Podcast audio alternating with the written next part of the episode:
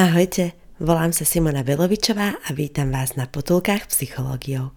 V nich sa snažím predstaviť vám psychológiu tak, aby pre vás bola užitočná. Vítajte na 68. potulke s názvom Wellbeing. V mojich podcastoch sa pýtam a som rada, ak skúsite odpovedať. Verím, že spolu dospejeme k poznaniu a vy aj ja strávime príjemné chvíle. Kým vám porozprávam o dnešnej téme, chcem vás o niečo poprosiť. Potulky robím s radosťou pre vás a prosím vás o finančný príspevok. Číslo účtu nájdete v menu Podporiť na potulky psychológiou SK. Ďakujem pekne, vážim si to. Na webe Potuliek nájdete aj môj mail v prípade, že ma chcete kontaktovať.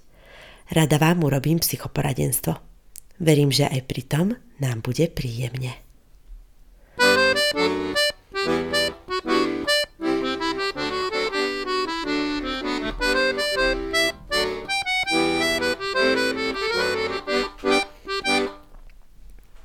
Minulej 67. potulke o sociálnej opore a kvalite života som hovorila o mojom výskume dizertačnej práce. Zisťovala som, aký je vzťah zvládania, sociálnej opory a kvality života pacientov po operácii. A teraz logická hádanka. O ktorom z týchto troch konceptov som ešte nemala samostatnú epizódu? Tak šup na stránku potulky psychológiou SK a mrknúť zoznam epizód alebo dať do hľadáčika. Správna odpoveď – kvalita života. No a pritom tvorí nosný kameň môjho doktorského výskumu. Tak si zapisujem za uši, že vám ju treba predstaviť. Iste ste už počuli o well-beingu, subjektívnej pohode alebo kvalite života. Sú to veľmi podobné koncepty Wellbeing je totožný so subjektívnou kvalitou života. O tom o chvíľku, najskôr poďme pekne po poriadku. Svetová zdravotnícka organizácia definuje kvalitu života ako vnímanie, citujem, pozície v živote v kontexte kultúry a hodnotových systémov so zreteľom na životné ciele, očakávania, štandardy a záujmy. Koniec citácie. Pri wellbeingu ide o vyjadrenie pocitu životného šťastia – ktorý má základné znaky. Po prvé, sebestačnosť pri obsluhe vlastnej osoby, po druhé, pohyblivosť. Zo psychologického hľadiska je well-being definovaný ako miera sebarealizácie a duševnej harmónie. Dedukujem, že sa dá vyjadriť slovami je mi fajn, alebo som šťastná, spokojná, čo je spoločným znakom uvedených definícií psychologickej aj zdravotníckej od VHO? Je to nazeranie na well-being ako aktuálny stav tu a teraz. Na rozdiel od toho dynamický prístup je vyjadrený veľkosťou zmeny medzi minulým a súčasným stavom. Domnievam sa, že v strese je užitočné merať veľkosť zmeny well-beingu pred a po nástupe stresovej situácie – v mojom výskume bolo stresovou situáciou výmena bedrového a kolenného klbu, po ktorej pacienti rehabilitujú 3 až 6 mesiacov. Stresových situácií existuje neúrekom, od choroby cez stratu práce až po umrtie blízkeho. O prekonaní traumatických situácií som sa rozprávala s ľudskou Rácovou, k čomu pozývam vypočuť 60. potulku o spracovaní traumy. Aká je výhoda dynamického merania oproti statickému meraniu aktuálneho stavu well-beingu? Vnímajme ju v tom, že pacienti s rovnakým stavom well-beingu, konečná úroveň, prežijú rôznu veľkosť zmeny od predošlého stavu. To je počiatočná úroveň a graficky si to veľmi pekne môžete pozrieť na obrázku, ktorý uvádzam v textovej verzii potulky. Ako to vyzerá v praxi? Napríklad človek, ktorý mal počiatočný well-being založený na tom, že pracoval na stavbe, má po výmene klbu väčší stres ako človek, ktorý robí za počítačom. Pracovať s notebookom na kolenách môže ďalej z nemocnice alebo pri domácej rehabilitácii. Hoci môže mať po operácii konečnú úroveň kvality života rovnakú pracovník na stavbe i pri počítači, zmena kvality života je väčšia u pracovníka na stavbe – ten rozhodne 3 až 6 mesiacov po operácii nemôže svoju prácu vykonávať. Dynamická diagnostika well-beingu nám ponúka informáciu, ako veľmi zasiahol stres psychiku človeka, teda jeho prežívanie a správanie. Ako pochopiť fenomén well-being? Je to vhodné pomocou iných konštruktov, ktoré zahrňajú znaky podstatné pre well-being. Znaky well-beingu sú poprvé subjektívna všeobecná spokojnosť so životom. Po druhé, subjektívna spokojnosť v jednotlivých oblastiach života. Po tretie, objektívne sociodemografické ukazovatele súvisiace s prostredím. Pripomína mi to vymedzenie kategórií, ktoré som použila v dizertačnej práci – Vyčlenila som dve kritériá well-beingu. Po prvé pozitívne kritérium, po druhé negatívne kritérium. K pozitívnemu kritériu patrí adaptácia, adjustácia, rast, životná spokojnosť a zmysel života. Výskumy pozitívnych kritérií well-beingu ukazujú, že proaktívne zvládanie predikuje zmysel života, osobnostný rast a životnú spokojnosť u starých ľudí v austrálskej komunite. Faktorovou analýzou sa zistilo, že faktor proaktívneho štýlu podnecuje psychologický rast. Kanadská psychologička Esther Gringlesová to vysvetľuje pozitívnym nahliadaním na stres ako na výzvu, skôr ako na hrozbu. A k negatívnym kritériám well-beingu patrí neprítomnosť depresie a neprítomnosť psychologického distresu. Výskumy negatívnych kritérií well-beingu odhalujú negatívny vzťah proaktívneho zvládania a emočných porúch vrátane depresie. Prečo majú proaktívni ľudia menej depresie? Depresia je totiž typická nedostatkom aktivity a iniciatívy. Naopak, pre proaktívne zvládanie je charakteristické preberanie iniciatívy a zodpovednosti. No a kto je zdravo iniciatívny, depresia sa u neho tak ľahko nerozvinie. Uskul a Gringlesová robili výskum na pozitívne i negatívne kritéria well-beingu. Ako pozitívne kritérium operacionalizovali prítomnosť životnej spokojnosti, ako negatívne kritérium neprítomnosť depresie. A obe tieto kritéria skúmali na tej istej vzorke, ktorú tvorilo 181 tureckých imigrantov žijúcich v Kanade. Zistilo sa, že proaktívne zvládanie a optimizmus – predikujú životnú spokojnosť a neprítomnosť depresie. Predikcia bola dokonca silnejšia v premenej depresia. Okrem pozitívnych a negatívnych kritérií som spomenula, že kvalitu života vymedzujeme subjektívne aj objektívne. Reprezentujú to dva modely well-beingu. Škandinávsky a americký. Škandinávsky model kladie dôraz na objektívnu kvalitu života, životné podmienky a americký kladie dôraz na subjektívnu kvalitu života, prežívanie jedinca. ZAPF vytvoril štyri kombinácie objektívnej a subjektívnej kvality života.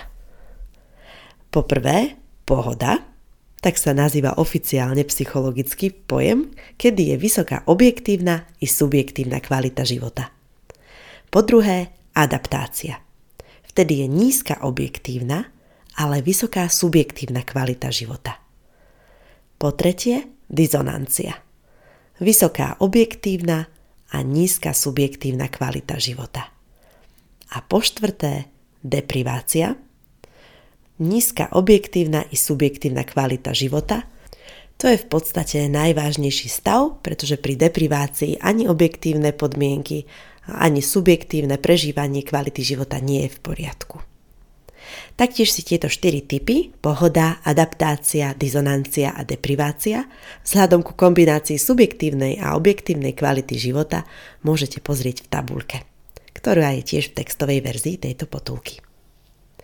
Dedukujem, že človek má po výmene klbu automaticky nižšiu objektívnu kvalitu života – ak si vďaka proaktívnemu zvládaniu a kvalitnej sociálnej opore zachová vysokú subjektívnu kvalitu života, ide o adaptáciu. Ak nie, ide o depriváciu. Človek, ktorý má uspokojené potreby ako rodinu, prácu, vzťahy, zdravie, má vysokú objektívnu kvalitu života. Ak ju prežíva subjektívne, ide o pohodu. Ak nie, ide o dizonanciu. V podstate to je rozpor medzi tým, čo je reálne, objektívne, napríklad uspokojenie potrieb, a tým, čo človek prežíva vnútri, čiže subjektívne sa cíti nie v pohode a nemá tým pádom dobrú úroveň well-beingu. Ako si zachovať well-being? Každému z nás sa niekedy udeje výrazná zmena. Holmes a Ray vytvorili stresovú škálu, v ktorej je na prvom mieste v sile stresorov úmrtie partnera. Patria sem však aj udalosti ako narodenie bábetka, nástup do novej školy či práce alebo sťahovanie. Keďže sa vám stane zmena, nereagujte pasívne. To je základ. Nenechajte sa zahambiť a tiež na tú zmenu reagujte zmenou. Často stačí len zmena frekvencie telefonátov s kamošom, volávať si denne namiesto raz za pár dní. Dedukujem, že je to v súlade s Roterovým konceptom internalizmu, pri ktorom človek ovplyvňuje podmienky svojho prostredia. Čo robiť okrem aktivácie sociálnej opory, keď je narušená hybnosť? keďže pohyb je podľa Svetovej zdravotníckej organizácie aj psychologických výskumov úžasný príspevok pre psychiku, napríklad ako dobrá prevencia vyhorenia, tak keď ten pohyb nie je, treba ho akoby niečím nahradiť. Okrem sociálnej opory, to v prípade treba s pacientov po operácii, môže byť tiež čítanie. Čítanie beletrie sa ukazuje vynikajúce na psychiku a keď sa nedá hýbať, tak sa dá sedieť alebo ležať a vtedy sa dá aj čítať.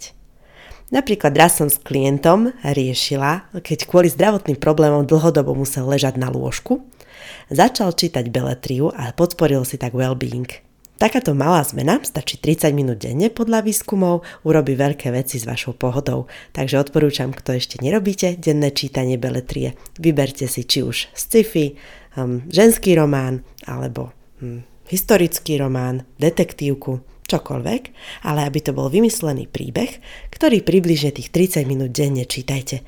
Taktiež môžete čítať oddelenie, 15 minút do obeda, 15 minút večer, ako vám vyhovuje, alebo si celú tú polhodinku prečítať spolu. A približne po týždni by ste mali vidieť, že budete kľudnejší, podľa výskumov sa to ukazuje ako jeden z najčistejších psychologických relaxov. Tak držím palce a taktiež niekedy bude treba kvôli rôznym opatreniam e, ostať doma na lôžku. Ja neviem, napríklad je počasie, keď sa nedá veľmi ísť von, alebo máte taký zdravotný stav, prípadne nedávno, keď sme si zažili COVID e, pandémiu, takže bolo treba byť doma často a vtedy je dobré treba sčítať beletriu.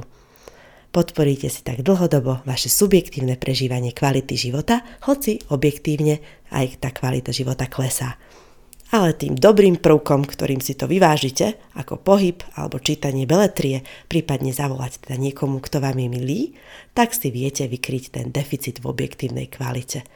Na tom, že subjektívne váš well-being môže dokonca až narásť.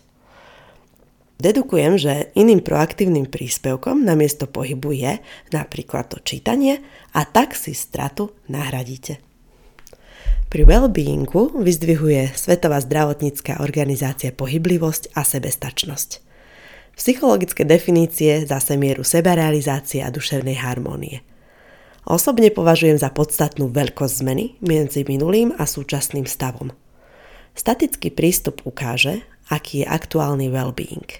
Dynamický prístup, ktorý som skúmala v dizertačnej práci, však odhalí zmenu well-beingu.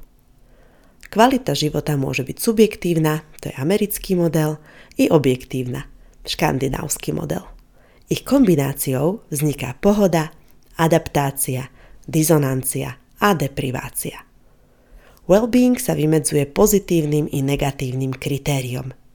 Pozitívne kritériá sú adaptácia, adiustácia, rast, životná spokojnosť a zmysel života. Medzi negatívne kritériá patrí neprítomnosť depresie a psychologického distresu. Výskumy ukazujú pozitívny vzťah proaktívneho zvládania a kvality života. A keďže well-being znamená dobrú subjektívnu kvalitu života, odporúčam reagovať aktívne na nejaké objektívne zmeny, ktoré vás postretnú. Ideálne vopred s hromaždením zdrojov, ktoré aktivujeme, keď potrebujeme podporiť well-being – Takže môžete si už dnes zhromažďovať priateľov, knihy, pohybové aktivity, ktoré potom môžete využiť, keď bude potrebné posilniť well-being. Ale samozrejme je dobré robiť to aj v situácii pohody na to, aby ten well-being bol posilňovaný priebežne. Keď však príde k nejakej stresovej situácii a niekde vám na tej pomyselnej miske váh ubudne, je dobré pamätať si, že treba potom niektoré opatrenie ešte posilniť a pridať ešte viac pohybu, ešte viac čítania alebo ešte viac rozhovorov s kamarátmi. Majte sa dobre a majte oduševnené chvíle.